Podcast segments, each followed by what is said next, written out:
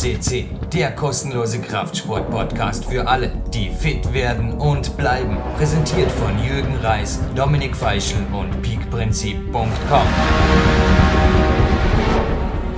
Jürgen Reis begrüßt euch live on tape für PowerQuest CC, den heute wieder mal weltweit größten Klettersport, ja, vor allem dieses Jahr. Also Kletterbegeisterte oder Leute, die mit dem Training aus dem Klettersport was anfangen können, werden begeistert sein. Wir haben einen tollen Sendeplan und Fitness-Podcast und heute auch Trainingszeit-Millionärs-Podcast. Und bevor ich mein Gegenüber, ich glaube in Dresden, gleich begrüße, die Zuhörer, die schon länger dabei sind, werden natürlich eh schon ahnen. Ja, der Grund, wieso ich heute ein wenig auch gelassener jetzt mal reingehe in die Moderation, es ist Montag, 9.16 Uhr und irgendwann am Donnerstag. Ja, erzähle ich euch jetzt gerade. Sven, ja, ich, ich sage doch jetzt zuerst mal Hallo. Sven, Profikletterer aus Dresden. Hallo. Hast du eh ein bisschen Zeit, dir eine Anekdote kurz anzuhören, oder? Off-Topic. Hallo Jürgen, ja, hallo liebe PowerQuest CC-Hörer hier aus dem Außenstudio in Dresden. Nein, ich habe eben der Rose Winder, die ist auch, übrigens auch neben mir. Also allen Anwesenden macht gerade die Buchhaltung hier klar. Hallo Rosi. Ja, schon mal. Hallo Sven, freut mich dich zu hören. Hallo, das gleiche gebe ich gerne zurück. Ja, und die Wanderung mit dir, dazu kommen wir dann später dazu, die steht auch noch aus, beziehungsweise eine weitere Wanderung mit dir. Aber ja, der Morgenlauf heute zum Forest Gump Soundtrack war, der war herrlich. Also zehn Stunden Schlaf und die waren noch notwendig nach dem gestrigen Trainingstag, ordentlich austrainiert. Also ich glaube, die Stunden habe ich nicht gezählt, aber im Endeffekt den ganzen Tag geklettert oder trainiert, war einfach super. Und davor war drei Tage ein Trainingslager Gast hier. Jetzt könnt ihr das zurückrechnen. Das heißt, der kam irgendwann donnerstags an und ich habe kurz mein Homephone, Rosi grinst, das nur die Wohnung verlässt oder das Apartment verlässt, wenn es als Futterapparat gebraucht wird, normalerweise sonst nicht mein Homephone hier angeworfen, weil ich mir gedacht habe, ich will ja sicher sein, dass der Christian übrigens auch ein ja, kletterbegeisterter, vielleicht Trainingszeitmillionär in Spee, der sich hier einfach ein wenig auch die sonst vom Umfeld immer wieder was abschneiden wollte. Er kommt schon im Endeffekt als Dauergast, war jetzt fünfte Mal hier, kommt so jedes Jahr mal vorbei. Kommt dir bekannt vor Sven Albinos, oder? Auf jeden Fall. Ja, und, und da war eben donnerstags eine SMS für ihn, alles gut, wir treffen uns morgen wie vereinbart und eine Nachricht. Und ich habe der Rosi Winder letzte Woche, kannst du dich erinnern, Rosi, ich habe erzählt, der Verwanderung von den Headhunters. Die ab und zu mich sogar nach Wien einladen, so öffentlich-rechtliche, ich sage jetzt keine Unternehmen. Rosi, ein riesen Smile im Gesicht, ich liebe das. Und mit den Jobangeboten und so weiter, da war sie eine engagierte Stimme auf der Mobilbox. Und die hat gesagt, Jürgen Reis, ich habe Ihr LinkedIn-Profil, wenn ich das schon höre, Ihr LinkedIn-Profil gesehen und ja, liest sich äußerst interessant und sie hätte da ein innovatives Angebot in Bezug auf Mitarbeit in einem aufstrebenden Unternehmen oder irgendwas und sie würde mich äh, wieder anrufen und auf jeden Fall Sven, jetzt ist glaube eh das Ende der Anekdote erreicht. Herr Christian hat auch gemeint, ich sage zwar immer wieder, ich bin nicht witzig, aber ein, zwei Mal hat er zum Wochenende auch gesagt, er hat selten herzhafter gelacht die letzten Monate. Das freut mich natürlich auch. Ich habe jeden Fall das Smartphone gleich wieder aufgelegt. Und ja, jetzt ist heute mal Moderationstag und Ruhetag, morgen Trainingstag und ja, vielleicht rufe ich die Lady übermorgen zurück, aber ich glaube eher nicht. Wozu? Also ich denke, a dream come true. So, jetzt überziehe die Anekdote fast ein bisschen. Die Aero International hat hier einen neuen Honda Jet. Und Sven, mit dem könntest du für Dresden natürlich in einer Stunde hersegeln. Und der war ja, der ist gerade neu rausgekommen. Der ist gerade auf der Messe erschienen und wäre im Sonderangebot. Viereinhalb Millionen US-Dollar. Und ich glaube, ein Dream come true spielt sich auch in deinem Kopf eventuell anhand anderer Objekte oder Luxusgeschichten an als ja, sowas zu haben oder eventuell die Mitarbeit in aufstrebenden Workaholic, ich sage jetzt fast schon, ja, nimmer mehr dazu. Konstrukten. Wie geht's dir? Also eben noch in der Türkei, jetzt in Dresden und bald wieder wo? ja, wir wollten nach Ost klettern fahren, das haben wir ein bisschen abgekürzt. Äh, wir waren jetzt in Franken äh, eine verlängerte Woche und jetzt sind wir kurz hier in Dresden und fahren wieder nach Franken und wir sind viel aktiv in der Bundesliga in Bouldern. Davon hast du uns bei der Wanderung erzählt an Weihnachten, richtig? Ja. macht einen Riesenspaß und ja, ich denke, dass wir dann, ach, das habe ich, das muss ich natürlich unbedingt erzählen hier auf dem Podcast. Wir haben das letztes Mal erzählt. Ich habe hier vor mir vier Karten liegen und ich sage, ich schreibe, Zufälle gibt es nicht im Leben. Es sind die, ja, vier letzten Eintrittskarten für Paris gewesen, die ich ergattert habe für dieses Jahr im September und ich freue mich riesig drauf, dass wir dort dabei sein können. Äh, super Plätze ganz vorne mit dabei bei der Weltmeisterschaft im Klettern und äh, Bouldern und Speed. Und da haben wir natürlich dann gleich äh, gebucht und hängen 14 Tage äh, Bouldern in Fontainebleau dran. Äh, das ist so das, das nächste große Highlight. Im September freue ich mich riesig drauf. Und wie gesagt, wer noch die Möglichkeit hat, zu der Zeit nach Paris zu kommen, sei auch hier in diesem Podcast nochmal aufgerufen. Es ist, kommt immer wieder mal vor, aber es ist einmalig, dass alle drei Sportarten oder alle drei Spielarten des Kletterns an einem Event zusammengefasst werden. Also die Weltmeisterschaft im Bouldern, im Leadklettern und im Speedklettern finden zu einem Wochenende an einem Ort statt und das ein besseres Event kann man gar nicht organisieren und eine bessere Werbung für unseren Sport wird es sicherlich so schnell nicht wieder geben. Hey, und apropos letzter Kletterpodcast. Ein Gewinnspiel gibt es auch heute wieder. Aber die Gewinnantwort, die war der Mauro. Und zwar nicht der Mauro Di Pascal, sondern Mauro Schwarzka. Ich glaube, Sven, den kann man auch empfehlen, den Podcast als Trainingszeit-Millionärs-Podcast par excellence, oder? Ja, auf jeden Fall. Auf ich jeden denke, Fall.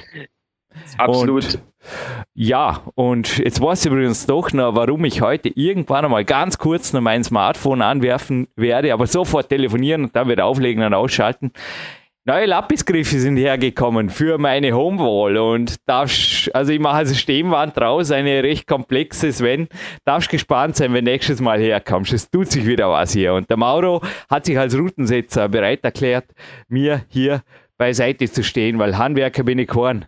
Aber ja, du bist vorher wirklich mit der, jetzt fällt mir auch der Name nicht mehr ein, den du, okay, wenn du als Teilnehmer den Namen vergisst, der Bundesliga, Bundesliga war es, dann darf ich das auch. Außerdem ist das natürlich normalerweise wirklich fernab des Klettersports. Gell? Also Hard Moves Boulder League fällt mir auch schon ein bisschen besser. Und wenn ich da lese in der aktuellen Klettern von 1600 Zuschauern für ein nationales Event und nicht einmal mit internationaler, ja, ich meine, es waren zwar ein paar nationale Helden für euch dabei. Man sieht hier zum Beispiel einen Stefan Danker am ähm, Überhang mit der stylischen Hawaii-Hose irgendwie hangeln. Aber das sind natürlich schon Zahlen, wo man sagen muss, wenn Klettern olympisch wird, die Entscheidung wird ja auch im Juli fallen, vermutlich noch vor der vom Sven erwähnten IFSC-Weltmeisterschaft in Paris. Dann, also ich persönlich denke auch dank den Bouldern, weil die Boulder-Weltcups, mal jetzt dieses Jahr ehrlich gesagt die ja, die, die Schauplätze haben mir gar nicht mehr so super gut gefallen wie letztes Jahr, aber vielleicht kommt noch was nach. Aber das am Strand letztes Jahr, also wenn ich mich hier wiederholt, aber das war natürlich wirklich Beachvolleyball la Sportklettern. Einfach genial. Also ich muss sagen, das Bouldern in seinen Spielarten hat also sicherlich, ja, hat einfach mächtig Substanz in Bezug auf, was kann aus dem Sport noch werden. Ja, auf jeden Fall. Ich bin auch ein bisschen enttäuscht über die ersten drei Stationen dieses Jahr, muss man ganz ehrlich sagen. Ja, ja, Aber es, kommt, mal. es kommen noch die Highlights mit, mit Innsbruck und so und ich denke, da ist wieder ordentlich Party oh, dabei. Ja, genau, geil, super. Da vorbei, können wir es ja verbinden mit dem Trainingslager. Naja, darüber sprechen wir jetzt endgültig vielleicht hinterher off-topic. Das gehört nicht in diese Sendung. Aber die Rosi, jetzt ein letztes Mal live on tape, dann lasse ich sie weiter die Abrechnung machen. Oh, eine Bitte noch mit der Rosi gemeinsam. Äh, wir sprechen jetzt uns nicht gegen irgendwelche Händler oder irgendwas aus, aber bitte schon, wenn es die Bücher bestellt, wenn ihr eines meiner fünf Bücher braucht oder die DVD, bestellt es bitte direkt über meine Homepage. Ja doch, ich sag's jetzt einfach offen und ehrlich und nicht im Buchhandel, vor allem nicht in Deutschland in der Schweiz. Das ist ein Stress, das ist ein, da, da, da kommen auch Telefonate und E-Mails, sorry. Aber es ist zum Teil ein sehr rückständiges Arbeiten und in Einzelfällen war es dann auch schon, dass die Buchhandlung Konkurs gegangen ist einmal. Rosi, kannst du dich erinnern?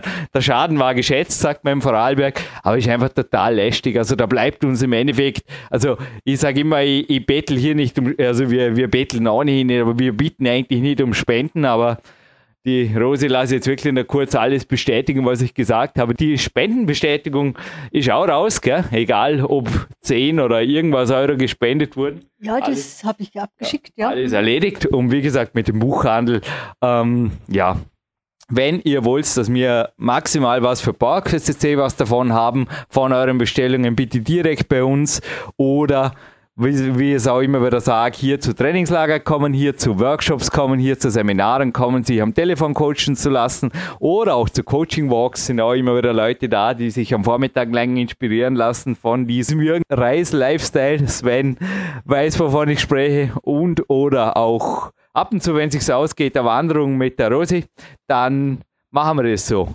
Und Rosi, eine Wanderung mit dem Sven, das wäre ein Highlight dieses Jahr, wenn sich dann ähm, ja, an einem schönen Sommertag, Frühsommertag, machen wir mal eine weitere Runde. Ha? Nehmen wir mal echt in die Berge. Ja, das wäre cool. Sven, wenn du mal mitgehst, dann denke ich mir halt etwas Schönes aus, dass wir vielleicht ein bisschen höher hinauf können, dass der Weitblick noch ein bisschen besser ist. ja, ja ich, das ergibt ich, sich sicher mal. Das wird sich auf alle Fälle mal geben. Hätte ich auch riesen, riesen Lust drauf. Hey Sven, und darf ich jetzt endgültig ein wenig in Richtung, beziehungsweise im Endeffekt bin ich ja selber schuld, dass wir jetzt schon elf Minuten an Tape sind und kein Wort fiel, warum das heute ein Gold-Podcast ist. Soll ich oder willst du? Ja, auf alle Fälle ist es ein Gold-Podcast heute, weil es eine, ja, ich sag mal so, eine Ikone unseres Sports ist, weil jeder, der im Klettern oder im Bouldern mal so ein, so ein Milestone hingelegt hat, äh, wir kennen das ja ganz oft oder leider ist es medial bekannt von äh, Chris Sharma oder von Adam Ondra oder von, von anderen Kletterern. Im äh, Frauenbereich ist es weniger anzutreffen, aber auch dort gibt es äh, äh Damen, die das Klettern oder das Bouldern vorangebracht haben. Und wir haben heute eine ganz, ganz starke Lady aus Amerika hier im Podcast. Sie hat äh, 2010 als allererste Frau äh, 8b gebouldert, also hat den, den Grad des Boulderns bei den Frauen absolut gepusht. Und sie hat es auch einige Male in den Weltcup ins Finale geschafft in den vergangenen Jahren. Sie ist eine absolute Sympathieträgerin. Und ja, ich freue mich riesig auf dieses Interview und überlasse es dir, Jürgen, dass du heute mal verraten darfst, um wen es sich handelt, nachdem ich ein bisschen was darüber erzählt habe. Das kam jetzt gerade vor. Also, die Klettern. Ich liebe die Klettern, Sven. Genauso wie ich deine Moderationen schätze. Da kommt einfach was Faktisches, was so richtig deutsch und auch, hoffe du verzeihst, absolut faktisch rüber. Und genauso faktisch hat übrigens die Klettern geschrieben, wir hatten ja die Barbara Zangerl schon hier, gell?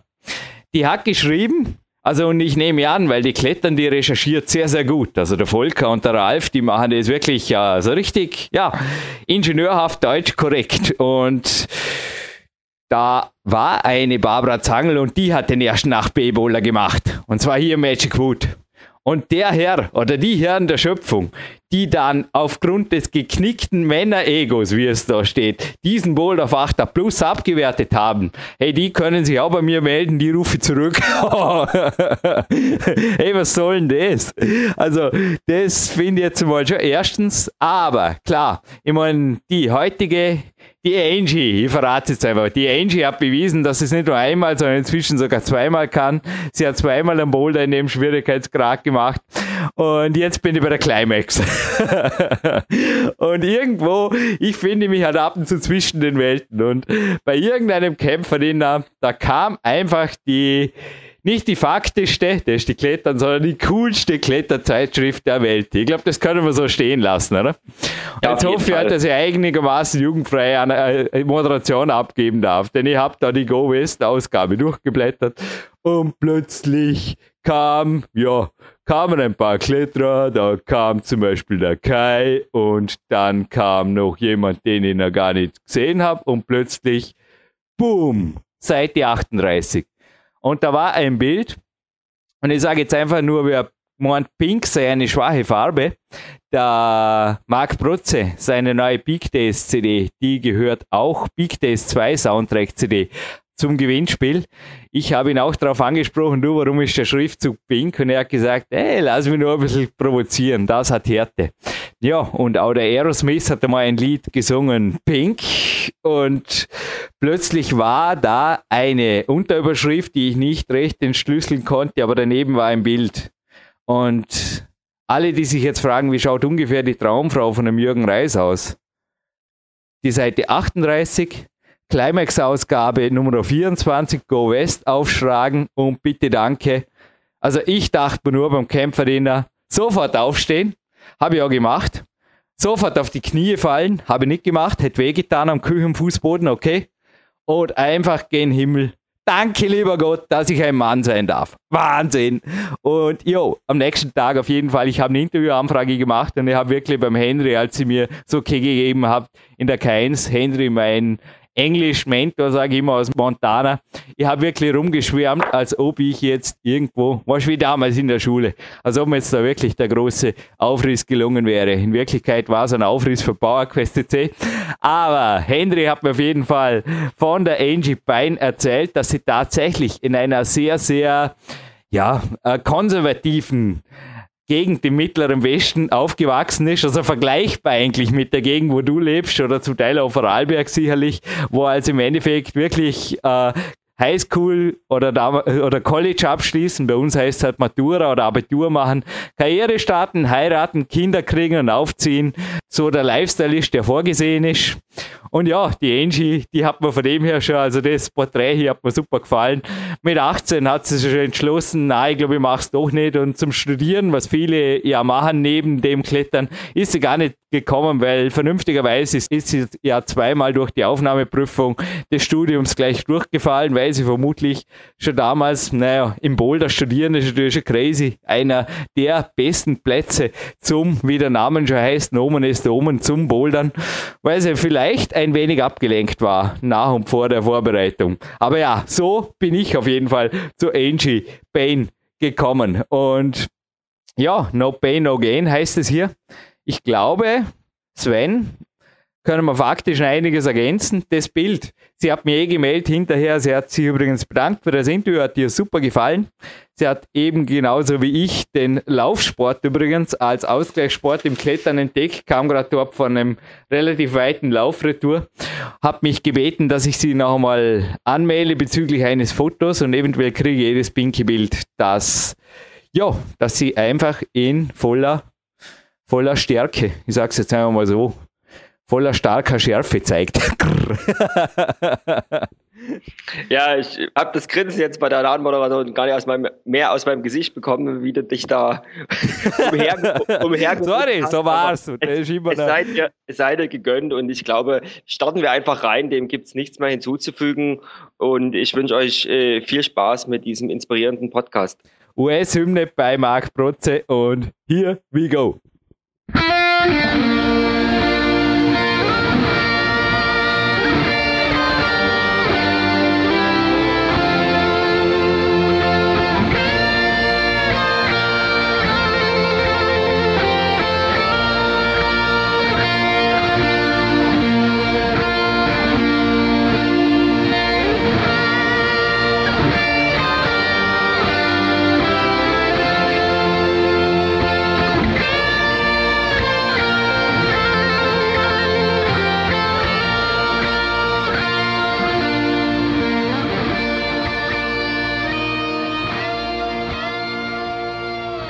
So for sure, with the national anthem of the United States, we are in the main part of this show, and right on Skype, Angie.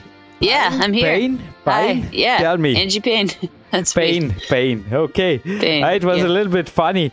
There is a native speaking an American working here in the local climbing gym in the K1, and I asked him about you. He's from Montana, and he said. Mm, Ask her how pronunciate her name, pain, like pain. Yep, just like pain. That's me. Yeah. A little bit of strange thing uh, showed up here in a great magazine, Climax magazine, Go West. And a last sentence in it was no pain, no gain. So let's Yeah. start this a little bit strange. Could this be a part of your philosophy of climbing, of bouldering? Because in another interview I read today that climbing is a hard sport, in your opinion, in mine too. So what's your thinking of what's your thought about that? Um, yeah, I mean, I've never, I've never used it as as an official slogan or anything, but I think it applies it applies pretty well to bouldering for sure, and all all of climbing. But most of what I do is bouldering, and it's pretty painful. So I guess you have to be willing to accept a certain amount of pain to get any gain. So yeah, So I don't could get I could this. adopt it. Yeah, I could adopt it as a slogan, but it's uh, it's a little cheesy in the states. It's sort of a, a cheesy saying, you know. It's kind of like haha, funny, funny. So I haven't I haven't made it my slogan. No, it's in the fact box. Don't get those wrong. They are serious. It's a serious Austrian climbing magazine. But well, Oh no, I know that is. I know, and the, the article was very nice. I, I read it, but um, yeah, I, when I was younger, I thought if I ever ran for any kind of um, public office, I would use that as my slogan. All right. So we are in the fact box, and you are right now when we online this 31 years now. Uh, Um, when we yet, online it, you are 30 now. We record this on the 15th of October. And Right. Angie, a little bit surprise. In a few days, there will be the Boulder World Cup in Wales. So, yeah, you were there on the podiums. So, what are your thoughts about competing? Uh, well, I've never actually made it on the podium there, but I've been I've competed in Vail. Um, Sorry, you were in the finals. A couple I was of in times finals. in the finals. Yes, I've been in finals. Um, competing in general? Oh, that's a big question. I I love it. I really love it, but it's very challenging Mhm. and it's pretty exhausting. I think uh, I've been doing it for a really long time, and definitely am feeling like it's pretty hard to keep your energy up for a really long time for competing because it's mentally and physically really demanding. So it's been almost 18 years that I've been competing and it feels like feels like an eternity. Yeah, but on the other hand, I mean, in a few weeks from now, when we put this online, there's a World Championships in Paris. Hmm, not interested at all. oh no, I didn't say not interested at all. Just uh just my my thoughts in general about competing are that it's very hard and um yeah, I I don't see myself doing it forever. Uh I am getting older, so I don't know. We'll see. I I mean, world championships are definitely enticing. It's a very cool event and a big deal and um a good goal to train for. So it's it feels far away now, but I know that's just because um it is far away. But once you once you post this, it'll be closer. Yeah. But yeah, let's stay on this topic. I mean, the age factor is in every athlete in a high level. It is existing. We don't get away from sports science. I mean, I feel it in my body. I'm 39 now and I am luckily a lead climber and I still can compete. But I am observing very closely in the moment IFSC Lead World Cup and there I see some veterans over 30 and I think, I really think that those guys are getting a little bit weaker year by year when it comes to maximum power. So this is for sure poison for a boulder focused lady like you. What are your thoughts about your future? Do you maybe also change to lead or have you expected any loss of your of your gains of your speed ability of your strength of your power Uh, yeah. I mean, I know that that will happen, and with bouldering, yeah, power is pretty important. I don't feel like I've lost power yet. Like I feel like I'm still gaining power. I'm on the the you know upward part of that trend, but eventually I know it will change. And I I actually started climbing as a sport climber. So mm-hmm. I've always expected that someday I'll return to sport climbing, at least for part of the time. Um, once I beat myself up too much bouldering. so yeah, it's I haven't gotten there yet, but I I definitely feel it. I feel like the years of bouldering are starting to wear on my body a little bit. So I need to be careful and um, use my bouldering time wisely. I think. But I mean, your goal of maybe red pointing V14 still existing, still realistic? Boulder? Yeah. Oh, yeah, for sure. I would love to do that. And I think it's still very realistic.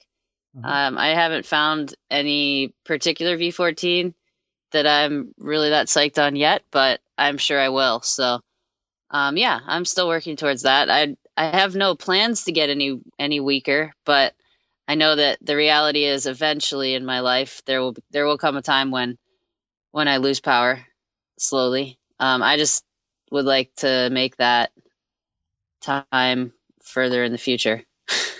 so I'll just keep trying to get stronger. I mean, Barbara Zangerl was also here on the podcast. And yeah, a last very critical question. It's not critical, it's just serious. I mean, she somehow was stopped. I'm sure you heard about it with the back injury, with this disc slip. Were you ever injured or do you have any?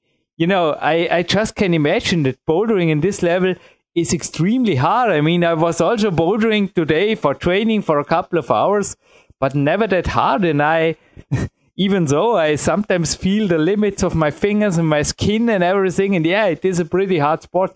So, did you ever had thoughts about this, or even had in your past serious injuries? Um, yeah, I've had. Oh, I think about it all the time because I, like I said, I, I feel it a little bit more than I used to. When I was when I was 20, it was easy to not think about, but um, I was climbing all day. I was bouldering all day yesterday, and I just woke up, and I feel, I feel it. I feel it a lot, and um, I'm very sore, and that seems to be getting a little bit um, more common now than it used to be for me. So I, I have had serious injury to my ankles in the past. That's been my biggest problem, or ankles. Um, just you know hitting the pads wrong and turning an ankle. And so that I've been able to recover from very well, but require one of them required some surgery. Um, it doesn't doesn't hold me back. I still, you know, my ankles are fine, but little injuries like that add up, and and now I have a lot of little injuries, major ones recently, but lots of little ones. And I think that as I get older, it'll just be a game of trying to manage the old injuries and prevent new ones. we got many things in common. But Angie, how is your training? If I call it like this, I mean, it's really crazy. I also spoke to real super trainer who gave me some advices in the summer, Patrick Matros from Gimme Kraft, and he said it's a little bit strange because in other elite sports, all the athletes train about the same way. And in climbing, it seems that some say they don't train at all, they just go bouldering. Others do it in a very sophisticated way. Others do a mix. Others seem just to make chin ups, thousands of them. So, what was your way when you, we look maybe back to the last 12 months, if you say you're still getting stronger, I mean, you must have done a much amount of right things. So give us some insight view into your training days and your training weeks. Um, okay, so I guess when you say training, um, I mean, I know when some people say training, they think it's a lot of um, non climbing exercises. That's what some people associate with training. Uh, I don't do a, lot of non climbing exercises, but when I train, I think of it as um, structuring my climbing sessions in a really specific way that have an end goal in mind. And usually the end goal is either climbing something outside or doing well in a competition or, you know, practicing the competition mentality. And I have done a little bit of cross training. Um, I've done some weighted kind of upper body exercises and things like that. I don't campus. I don't do anything on the system. Well, I have done systems board in the past. I, currently, I don't do the systems board, but um, that is one tool that I have utilized. But most of my training, I would say, is is climbing. Um, I will I'll do on-site practice, um, power endurance sort of exercises, and I think that spending a lot of time on the wall is really beneficial, and I think that's helped me. That's helped me the most, in my opinion. Um, there's definitely weaknesses that I have that I could work on. That you know, specific exercises off the wall would probably help, and I've done a little bit of that. But yeah, I think I'm one of those people who um, considers my training to be climbing mm. for the most part. So also when speaking of CrossFit and weight lifted or weight exercises, you don't mean Olympic lifting or heavy dumbbell work or barbell work.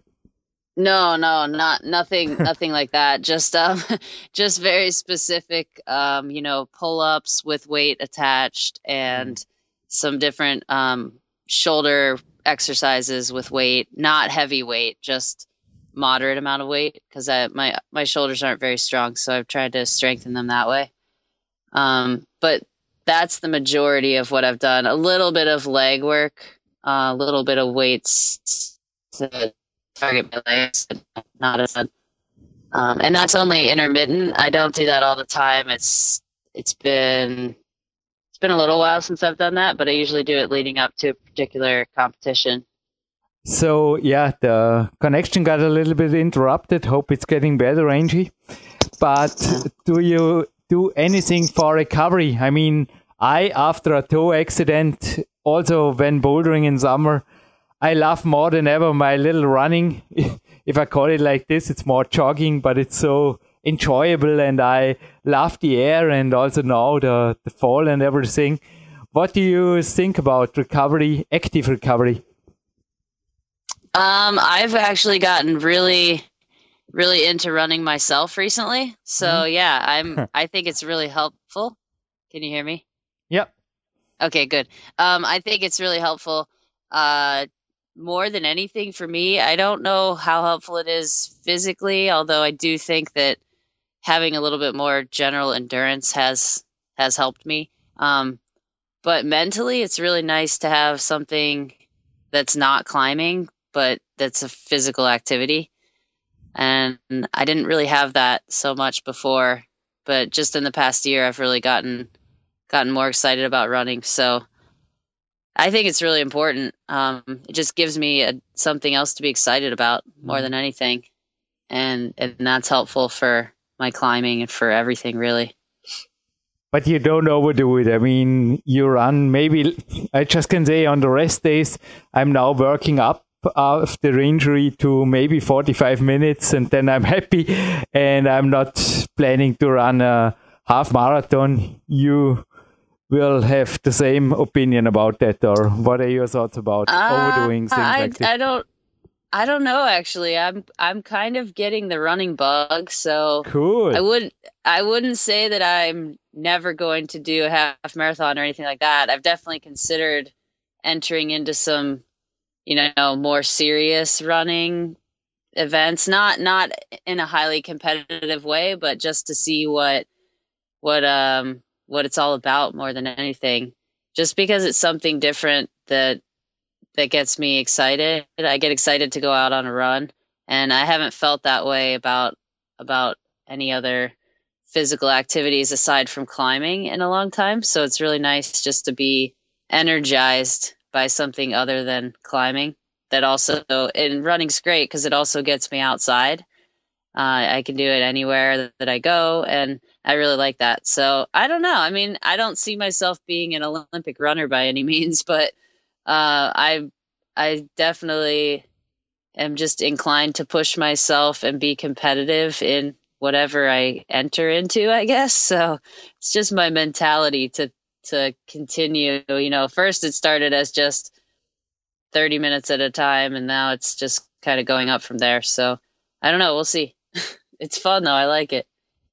Uh, speaking about your shoulders earlier in this interview, some minutes ago, also on the photos, I see really, really strong shoulders, and on your YouTube videos, I mean, the shoulder accidents are statistically the most common injury. I mean, in the 90s, it were the fingers, and now it seems to move up through the elbows into the shoulders. So, what are your advices, maybe also for advanced climbers, when it comes to protecting the shoulders from injury? Or what specific exercises do you do there? Um, honestly, I've I've never personally had problems with my shoulders, so it's probably bad. I mean, I should probably do more preventative stuff to keep it that way, but um, it's just never really been an issue for me. So I don't do a ton of of preventative exercises for my shoulders. Um, like I said, I do things to try to strengthen them uh, leading up to certain events in particular. But I've found that I guess my shoulders aren't incredibly weak, but they're just proportionally one of the weaker parts of my body. But still, I've I've never managed to hurt them. So I guess maybe they're not they're not in such bad shape. They're just not the strongest my, they're not my strongest asset. um, I feel like my fingers are a lot stronger than my shoulders. So I don't know. Eventually, I might need to start doing some preventative maintenance on the shoulders as well.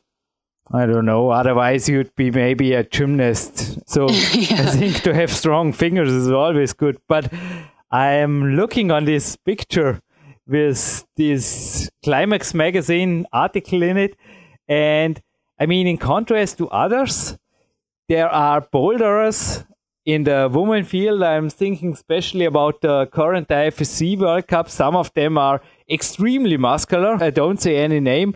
Others, in my opinion, are really skinny, and you seem really natural. So, I mean, it's a common question. I hope you allow on a climbing podcast. I I, I put some uh, research into this you are five foot five, so then 165 centimeters. May I ask you about your weight and your thoughts about diet? Because you seem to do everything right, also in this corner. Oh, thanks. I appreciate that a lot. Um, so I weigh, um, I, I mean, I fluctuate a little, but I weigh about 122, 122 pounds. I don't know what that is in kilograms. Um, I'm not sure. You have to do the conversion. a healthy but, weight, I can say it like this: it's a healthy weight, very healthy. Yeah, and I, I'll be honest. Um, I it has not been an easy road in that respect. I'm glad that it, you know, that I've gotten to a point now where I am at a healthy weight, and I'm happy about that. But it's been a real struggle. I think a lot of people do struggle with it in climbing, especially. Well, I don't know if it's if it's just competition climbing. I don't think it is um, but climbing is is pretty, you know, has a pretty big. Um, I see it as as a problem because it was a problem for me that it really rewards uh, being light to a certain extent. Uh, I got to the point though where that that became the the way that I was that I was achieving that was not sustainable, and it got very unhealthy for me for a short while when I was uh, an old like in my late teen late teenage years and yeah it was really a struggle and i think that a lot of people struggle with that and i don't i don't feel that it's talked about enough in climbing. I know that the conversation comes up here and there. Uh, there are definitely people that have dealt with it and have gotten you know to the to the healthy side of it but i think there are also people who probably still struggle with it all the time. And um, yeah, I mean it's a serious it's a serious thing because it can affect your long-term health. So for me it just came to the point where I realized I was I was really doing serious damage to my body and and my mental health was really suffering. And so I had to find a way to get to the healthier, you know, a healthier lifestyle. So I have I feel like I've achieved that now, but it's a constant battle because there are people around me and in the community that are still struggling with it and still going through that. And so it's hard to see that and not, not be tempted to, you know, oh, if I'm just a little bit lighter, I'll feel stronger. But I find that in general, when I'm when I'm a little bit, um, you know, when I'm at this weight, I I just feel stronger at this weight. I don't feel as light, but I just feel s- stronger. So you know, I have more power this way. So I've found that this is this is a healthier weight for me. Yeah, I agree many things. And do you think a BMI regulation like the Austrian Climbing Federation is doing since years? So in male it's 18.5 and in women I don't know, but also on a on a he healthy weight. I mean, I just can say it like this: they check the athletes at every competition. Is this something they should do internationally? Um, yeah, I mean that's a good question. I, I think it's it's definitely a good step in the right direction. Mm-hmm. Um, although I do think that that a BMI can be a little bit misleading in a lot of ways. Um, I know when I was at a weight that I felt was unhealthy for me, like very unhealthy. Um, I was still, I, I still would have passed a BMI test on the very, very low end. Uh, so I think that it is, it is a step and it is a good, you know, I, I don't think it's a bad thing to have some kind of regulation. I just don't know if BMI is the most comprehensive way to do it. Mm. Um, but I, I, I, think that it's better than not doing anything at all about it, for mm. sure. I, I, I think there needs to be something in place that you know in competition at least that that encourages people to be healthier instead of the other way around. Mm-hmm. um, right now uh, it, like i said there are plenty of people who are who are healthy. There are also some people i think who are struggling. And i don't know for me personally when i was struggling i would have loved if somebody told me you can only compete if you're healthy. And, you know, if they had a way to measure that healthiness, then I think that really would have actually been helpful for me because I it would have been outside of my own decision. Mm. You know, I would have had to I would have had to get get heavier and gain weight and be healthier if I wanted to compete, but right now I think that people are still given that choice to to lead to to be a weight that maybe isn't healthy for them and that's that's a pretty hard thing to struggle with on a personal level. And I think it's a pretty vicious cycle too. So, yeah, I have a lot of thoughts about that. I mean, all I can say is you're a great role model for everybody who got thoughts in this. And it's, don't know, your photos, your videos. I think you found your perfect way, you found your perfect diet, and we change, if you allow, back to the training. I mean, yeah, sure. Also, many scientists say that the recovery takes longer year by year. So you told us about your training and also your climbing, and you feel sore today. So how many rest days does it take to attack 100% loaded back again? Because especially in high-end bouldering, I mean, sometimes they really take off three or four days. So what is your opinion about resting and how is your resting structured? Um, I'm not very good at resting. I'll say that to start. Uh, yeah, I agree that it, it takes me longer to recover now than it used to. That's that is a fact for sure. Uh, I also am still not that great at doing it, but I, I have to compete this coming weekend um, on Saturday, so I'll be taking two rest days before that. If I were to be going and trying, you know, my my hard project or something, I would probably add a third rest day just because my skin is a little bit um, my skin's pretty beat up as well. But yeah, I feel that it that has definitely changed a lot over the years. I still am not that great at resting, but I've noticed that I'm more aware of the fact that it's it's good to train hard, but it's also really important to rest hard and to rest enough. And that's a that's a serious challenge, but I think it's it's just as important as the climbing side of it is the resting side. Mm. So it's it's one that I still, you know, it's still hard for me, but I try to be as good as I can about it and remember that just because I'm not climbing doesn't mean I'm not, you know, working towards getting stronger because resting is a pretty huge huge element of that. Mm. So you're not running on the rest day, the half marathon. Um, not the half marathon yet on the rest day, but I have found that um, adding running in is it is a challenge. It's good in a lot of ways, but it's also it makes me more tired. So you know, there but, is there is a new element to contend with with this running thing. Not run too much when I'm trying to really rest. The back then super fit Baxius Berger told me once before a World Cup in Kranj, Jürgen, don't do too much walking because you get bumped. But well, yeah, I think it's yeah. but sometimes the best in rest is really to rest, especially the day before a comp. Hey, Yep. Angie, before I let you go, one question about Cincinnati. That's the pronunciation Henry told me today. Yeah. And he Good said, job. please ask her about because it seems that Vorarlberg, as the place I live, and Cincinnati have the same reputation or the same thing, this working culture. And in Vorarlberg, if I translate it word by word, people say, uh, work, work, build a house. and I, with 19, went to my father and I said, uh, I climb, climb. And yeah, my father said, yeah, you will find your way. And now I have my own flat. And I think, I mean, your mom and dad, were they really these freaks of the industry in the Chaos Canyon? Was this their dream when they. Is this the Cincinnati way? Not uh, really, no, huh? it's not this. I wouldn't say it's the typical Cincinnati way at all. I mean, not at all.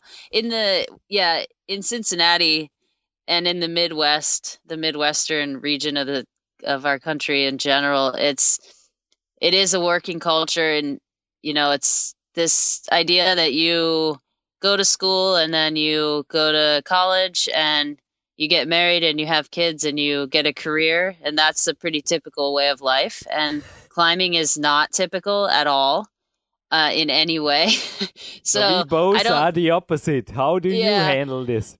um, it's been really a, a huge challenge in my life, actually, because I thought that there was a certain expectation that I put on myself and that I felt was expected of me to to do something normal, quote unquote, you know, like normal with my life.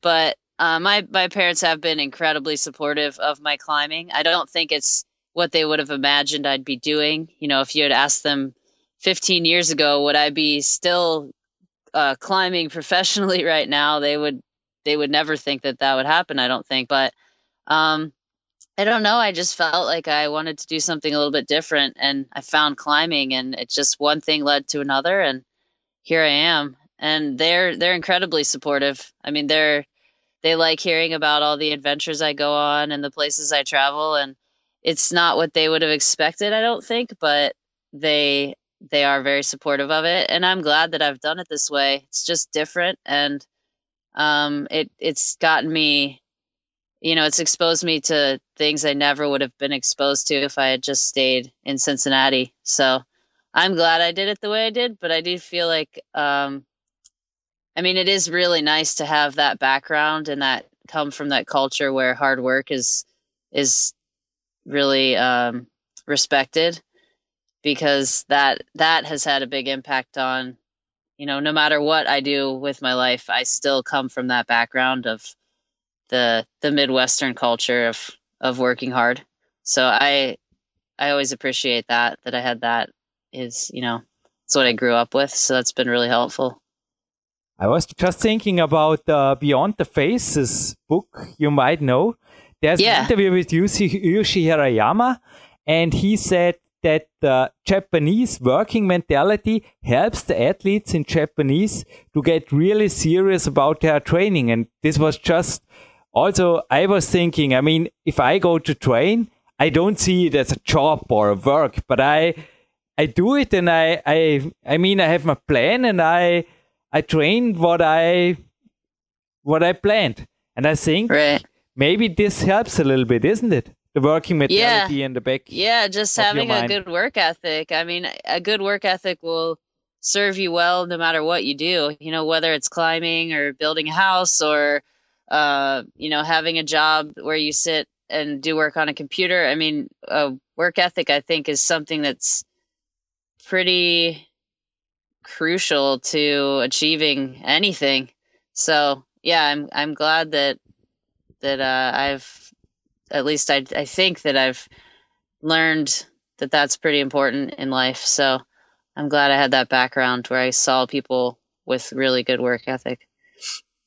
So get born in a work ethic background, change to right. professional athlete, and you will It'll you become.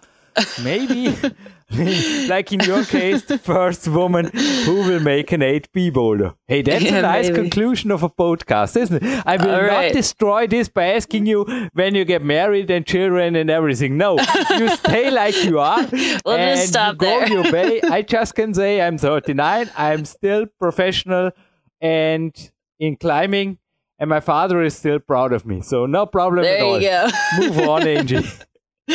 oh, And the last words for sure. Uh, you are already, you gave me 30 minutes. We are over time.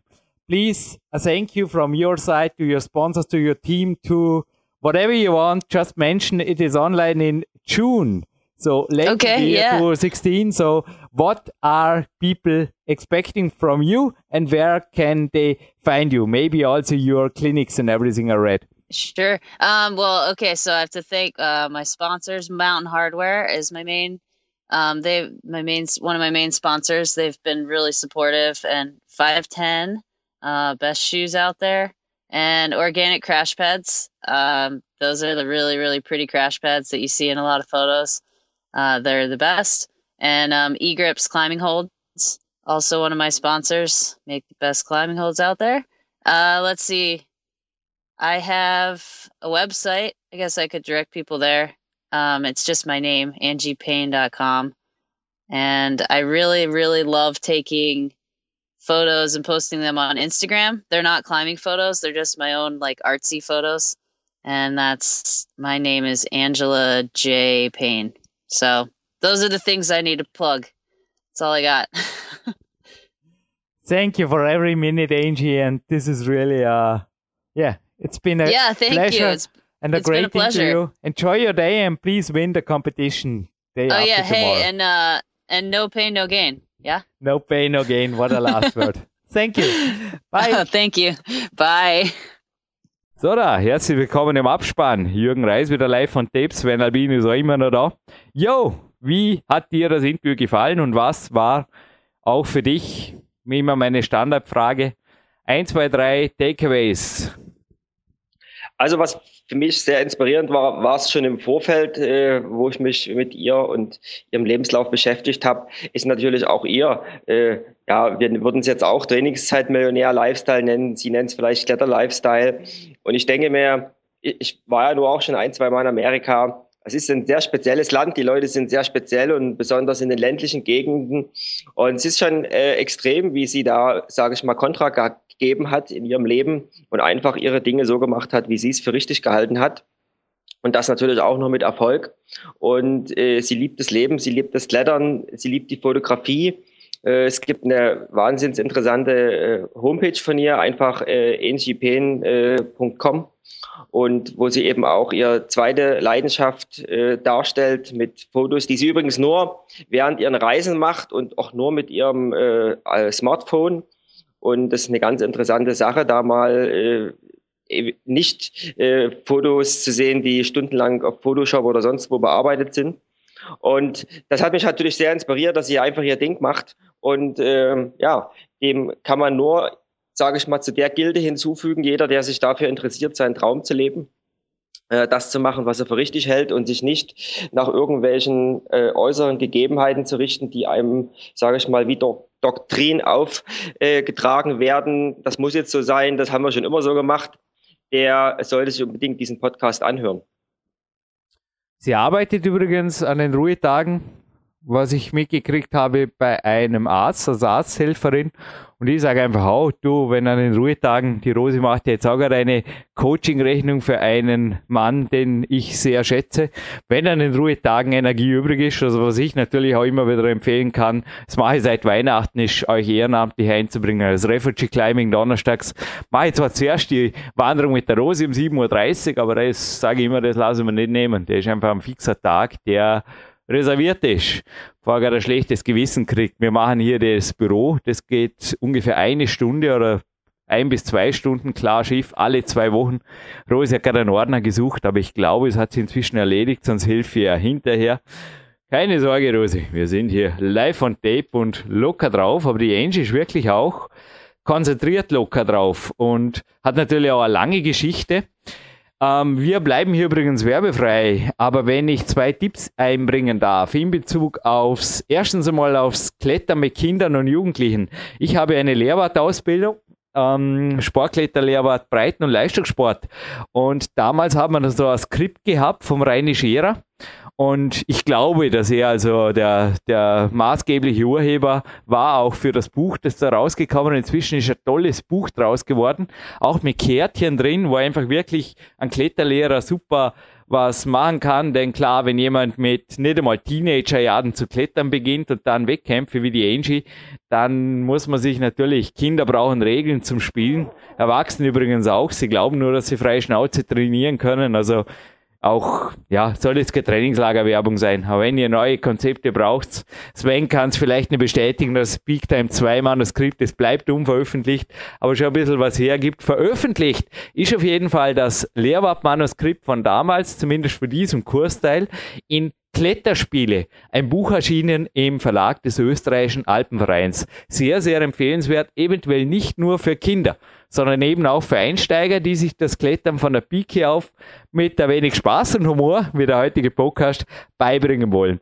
Und zweitens, Sven, kannst du dich erinnern, ich habe ihn vor zwei, drei Jahren einmal gefragt nach einer, du weißt, ich als Ex-Musikhauptschüler mit dem bleibenden Dauerschaden für sieben Stunden Musik in der Woche, ich liebe gute Musik in guter Qualität. Und ich habe dich gefragt nach Lautsprechern, die man eventuell in die Halle oder nach draußen mitnehmen kann. Und du hast irgendwas gesagt, ja, da gibt's so, so, so Krähbuchsen, aber das tust du lieber nicht an, Sven. Kannst du dich erinnern? Das war der Dialog vor, vor ein, zwei Jahren. Ja, ja. Ja. Kann ich mich noch gut daran erinnern, ja. Ich habe da inzwischen was gefunden und nochmal, es soll keine Werbung sein. Wir sind nicht hier für Ultimate Ear gesponsert. Keine Ahnung, wo die Firma überhaupt ist. Auf jeden Fall, Ultimate Ear Boom 2 nennt sich wirklich was, wo was kann. Und zwar nicht nur einen langen Bouldertag, also wer 15 Stunden bouldert, der hat definitiv eine gute Substanz durchhalten, ohne Stromversorgung, sondern der hat auch einen richtig guten Bass. Also wir haben mächtig viel Spaß gehabt hier, haben uns in allen möglichen Situationen auch draußen gespielt, weil das Ding ist auch, wo steht es irgendwie, auf jeden Fall ist es relativ geschützt oder resistent dem Wasserspritzern und ja, ist sogar wasserdicht, heißt es hier. Aber nochmal soll es da keine Werbevorlesung sein. Informiert auf jeden Fall über dieses Produkt. In meinen Augen ist es empfehlenswert. Ich kann guten Herzens dafür sprechen. Auch wenn es für vieles im Leben ab und zu kostet Qualität ein wenig ein bisschen Geld. Aber wenn man es ins Richtige investiert, hat man da lang, lang, lang erfreut damit. Investition ist ja euch immer was, was zurückkommt. Hat man zuletzt übrigens der Trainingslagergast gesagt, der auch glücklich wieder abgereist ist. Christian, ich freue mich eventuell aufs nächste Wiederkommen. Ja, aber es ist irgendwo eine Frau, die das Ganze zurück zu der Angie Pine, das ganze Boulder natürlich auch in einer sehr, sehr, ja, ich sage mal, starken und auch ganzheitlich fitten Liga repräsentiert. Also du hast ja auch mitgekriegt am Ende nach ihr Dialog, sie ist ja da auch vom Leadklettern zum Bouldern gegangen. Und auch ernährungsmäßig war ein Thema drin. Ich denke, ein sehr offenes Interview. Und jetzt natürlich bei 1,65 mit 55 Kilo, da wäre sie auf der ganzen Welt natürlich auch bei BMI-Checks und so weiter, ja, fernab der Limits. Finde ich cool. Ja, absolut. Das hat mir auch sehr gut gefallen. Das wäre das, du hattest mich ja nach so nach, nach zwei Diamanten gefragt, so aus dem Interview. Und das, das zweite, das hat mir auch sehr gut gefallen, eben dieses Thema zur Ernährung. Und ich beobachte das natürlich jetzt äh, immer mehr bei uns hier und überhaupt so, äh, wenn man Weltcups schaut und so. Ja, die leidige Diskussion, was nun wirklich gesund ist, was nicht gesund ist und wo die Reise hingeht. Und da hat mir sehr gefreut, dass sie eben sehr, sehr fraulich unterwegs ist, wenn ich das mal so sagen darf. Und das auch äh, sehr, sehr locker sieht.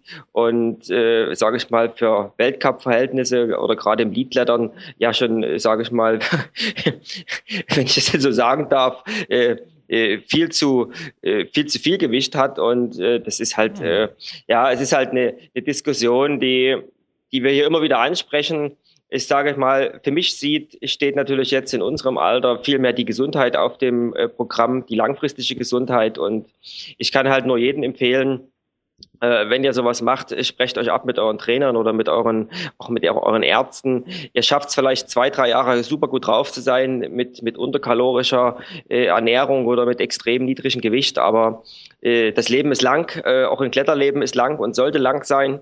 Und wenn ihr noch mit äh, 40, 50, was ja absolut äh, momentan State of the Art ist, noch richtig schwer klettern wollt oder auch bouldern wollt, dann müsst ihr einfach gesund sein. Und äh, es macht überhaupt keinen Sinn, sich damit äh, 20 oder mit 20 äh, runterzuhungern und äh, sich völlig fertig zu machen, die Knochen fertig zu machen, die Sehnen fertig zu machen und dann halt mit 30 den Sport aufgeben zu müssen oder halt nur noch äh, am, am Wochenende zum Hobby irgendwas zu machen oder dann halt vielleicht äh, eine andere Sportart ausüben muss, wenn er überhaupt noch Sport macht sondern äh, mein äh, eine Message, äh, seht zu, dass er gesund bleibt und wenn er wirklich im Wettkampf aktiv seid, dann sprecht euch mit einem Trainer ab, oder besucht Trainingslager und äh, dass er wirklich da eine optimale Ernährung findet und einfach gesund bleibt. Und das äh, ein Leben lang, dass er diesen Sport und diese Leidenschaft, die ihr hoffentlich auch habt, wie wir, so lange wie möglich ausüben könnt.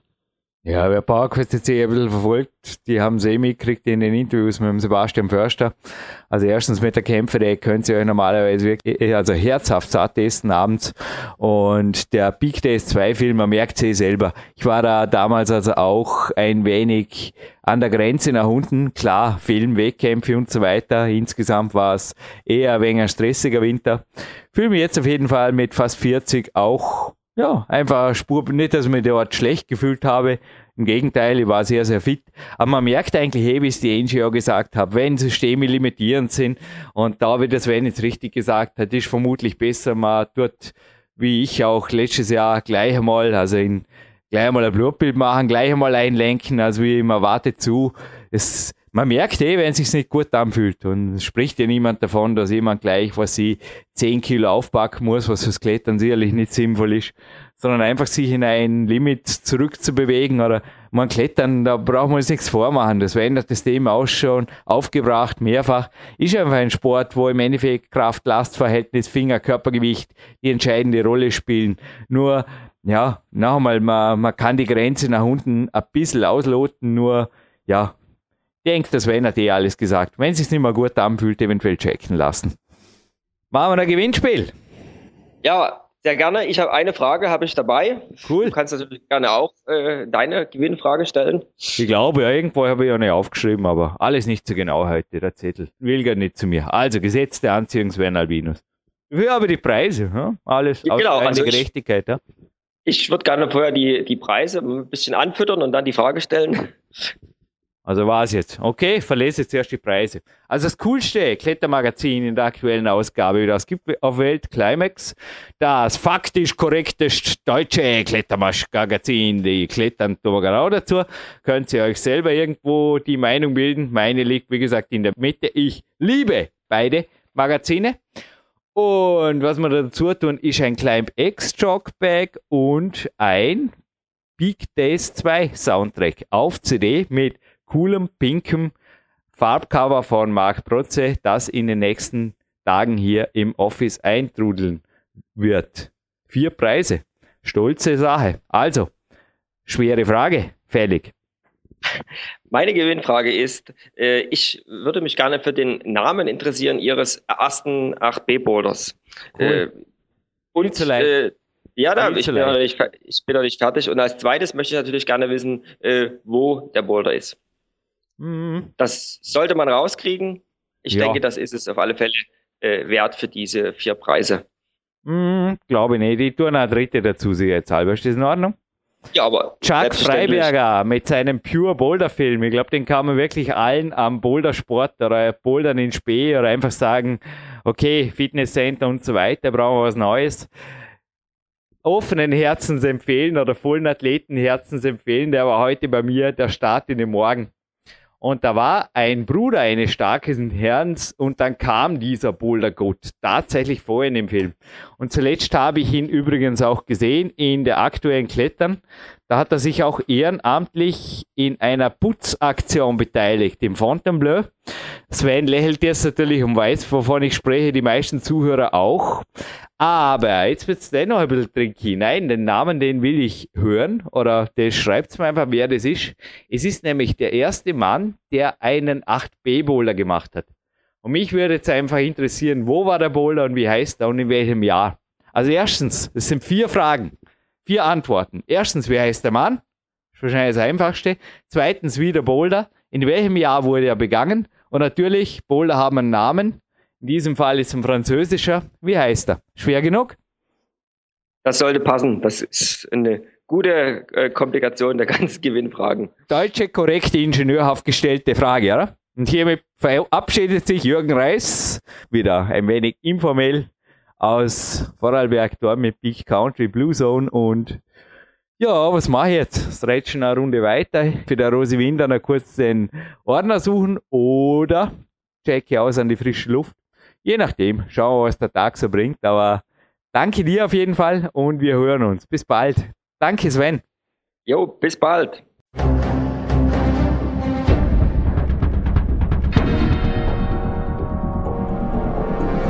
Alle Fitness-Bestseller der Peak-Trilogie, kostenlose Newsberichte und weitere Podcasts von PowerQuest CC sowie Trainingssoftware, Supplemente und Trainingsausrüstung, Personal Coachings, Seminare, Workshops und mehr. Jetzt direkt im Internet auf www.peakprinzip.com oder www.jürgenreis.com.